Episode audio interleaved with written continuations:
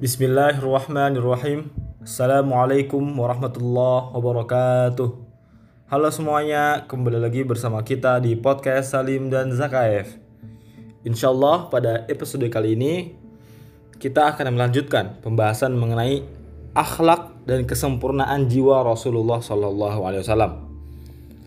Nabi Muhammad Wasallam tentu memiliki keistimewaan, yaitu lidahnya fasih, perkataannya lugas, dan hal ini beliau tuturkan di tempat yang terbaik dan tidak asing.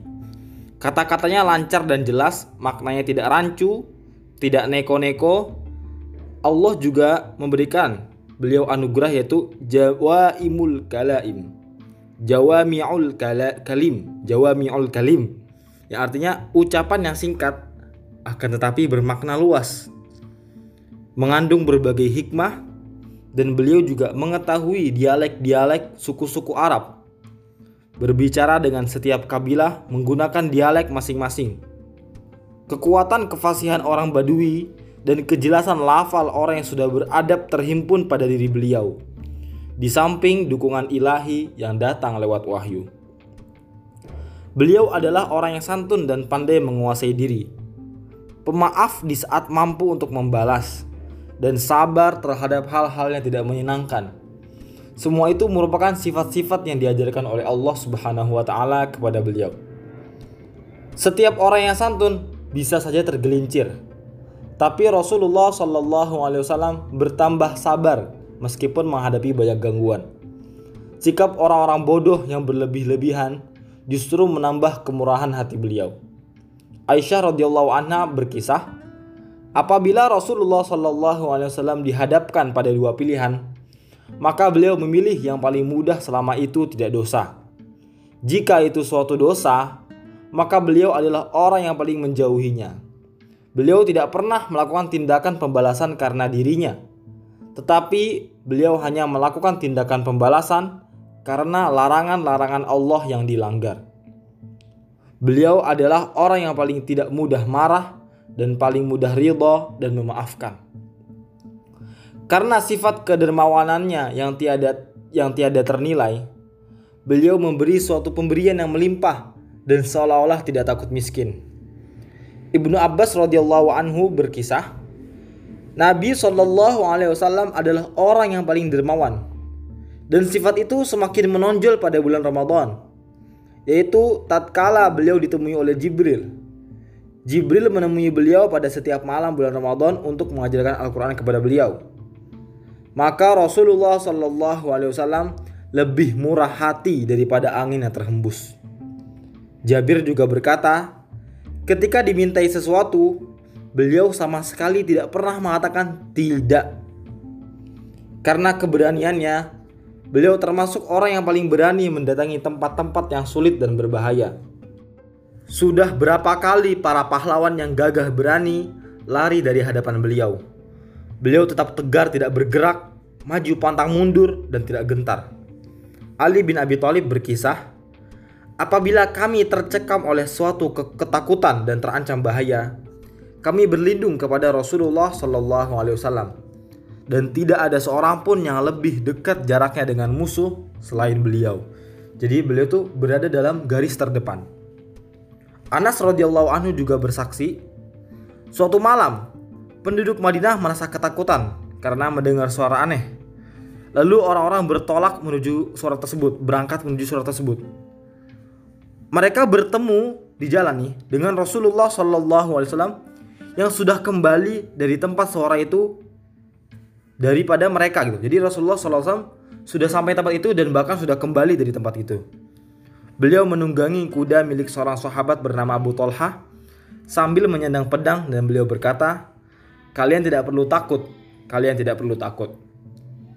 Rasulullah Shallallahu alaihi wasallam adalah orang yang sangat pemalu dan suka menundukkan pandangan. Abu Sa'id Al-Khudri radhiyallahu anhu berkata, beliau adalah orang yang lebih pemalu daripada seorang gadis. Apabila beliau tidak menyukai sesuatu, Hal itu tampak dari raut mukanya. Beliau tidak pernah menatap wajah seseorang terlalu lama. Selalu menundukkan pandangan dan pandangannya ke arah tanah selalu lebih sering dan lebih lama daripada pandangannya ke arah langit.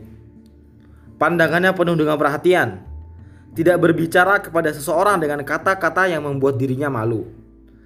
Tidak menyebutkan nama seseorang secara jelas jika mendengar sesuatu yang beliau kurang senangi dari orang tersebut. Tetapi beliau hanya berkata, "Mengapa orang-orang berbuat demikian?" Beliau adalah orang yang paling berhak dengan kata-kata seorang penyair yang berbunyi, "Dia menunduk karena malu, tidak berbicara kepada seseorang kecuali saat tersenyum."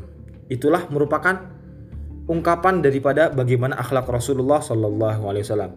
Lebih lanjut lagi, beliau adalah orang yang paling adil, paling bersih jiwanya, paling jujur perkataannya, paling amanat, dan, hal ini diakui oleh kawan maupun lawan. Sebelum diangkat menjadi nabi, beliau bahkan diberi gelar Al-Amin yang artinya orang yang terpercaya. Pada masa jahiliyah pra-Islam, beliau pernah jadikan sebagai pemberi keputusan. Imam At-Tirmidzi meriwayatkan bahwasannya Abu Jahal pernah berkata kepada beliau, "Sesungguhnya kami tidak mendustakanmu, tetapi kami mendustakan apa yang kamu bawa." Heraklius, kaisar Romawi Timur, pernah bertanya kepada Abu Sufyan yang waktu itu masih musyrik, "Apakah kalian pernah menuduhnya dusta sebelum dia mengatakan apa yang pernah dia katakan, sebelum dia mengatakan apa yang dia katakan, Abu Sufyan menjawab, "Tidak pernah, tidak pernah kami mengatakan dia dusta." Beliau adalah orang yang paling tawadu, paling jauh dari sifat sombong. Beliau melarang berdiri untuk menyambut kedatangannya sebagaimana yang biasa dilakukan terhadap para raja. Beliau menjenguk orang-orang miskin, duduk bersama orang-orang fakir, suka mengundang budak, duduk membaur dengan para sahabatnya. Beliau juga biasa menambal sandal, sandalnya sendiri, menjahit bajunya sendiri, bekerja dengan tangannya sendiri sebagaimana salah seorang di antara kalian bekerja di rumahnya. Beliau sama dengan orang lain yang mencuci pakaiannya, memerah susu kambingnya, dan melayani dirinya sendiri. Beliau adalah orang yang paling tepat janji, menyambung tali satu rahim, paling kasih sayang terhadap orang, paling bagus pergaulannya, paling mulia akhlaknya, paling jauh dari akhlak yang tercela, tidak pernah berbuat keji dan berkata kotor, tidak pernah mengumpat, tidak pernah berteriak-teriak di pasar, tidak pernah membalas keburukan dengan keburukan, tetapi selalu memaafkan dan lapang dada. Tidak membiarkan seseorang berjalan di belakangnya karena hormat, tidak mengungguli hamba-hamba sahayanya dalam hal makanan dan pakaian rata gitu antara beliau dengan hamba sahayanya. Mau melayani pelayan atau pembantunya. Belum pernah membentak pembantunya.